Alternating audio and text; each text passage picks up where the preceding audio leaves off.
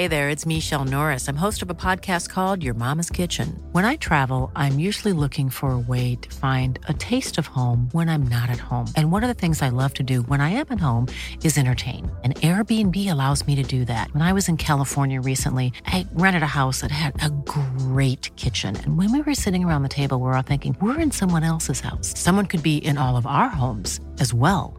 If you have a home, but you're not always at home, you have an Airbnb. Your home might be worth more than you think. Find out how much at airbnb.com/slash host. Talk Sport. This is the Talksport hit. I'm John Jackson. And I'm Fan Bosch. Coming up, a Premier League winning defender has some advice for Harry Maguire and a rollercoaster day for Saïd Benrahma. First, though, one of the biggest rivalries kicks off our exclusive trio of Premier League commentaries on Saturday. It's the Merseyside derby. But while the clubs have a tricky relationship, it turns out the managers have nothing but respect for each other. I love it. So it's really difficult for both of us to, to always to, to because we have to do like uh, we hate each other, but we don't. That's how it is. Um, he's the manager of Everton.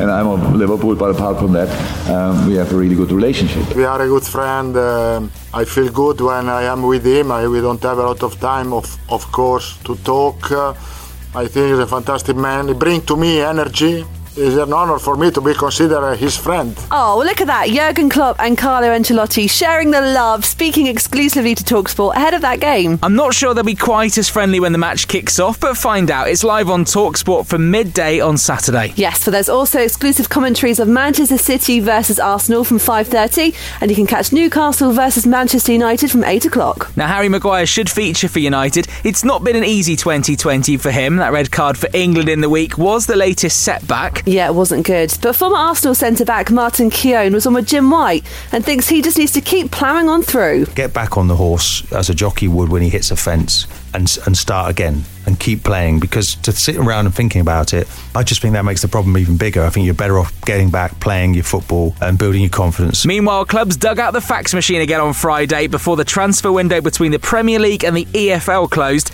You can see the full list of the done deals at Talksport.com, but some of the big ones include Saïd Benrahma signing for West Ham from Brentford and Tottenham signing Joe Rodon from Swansea for £11 million.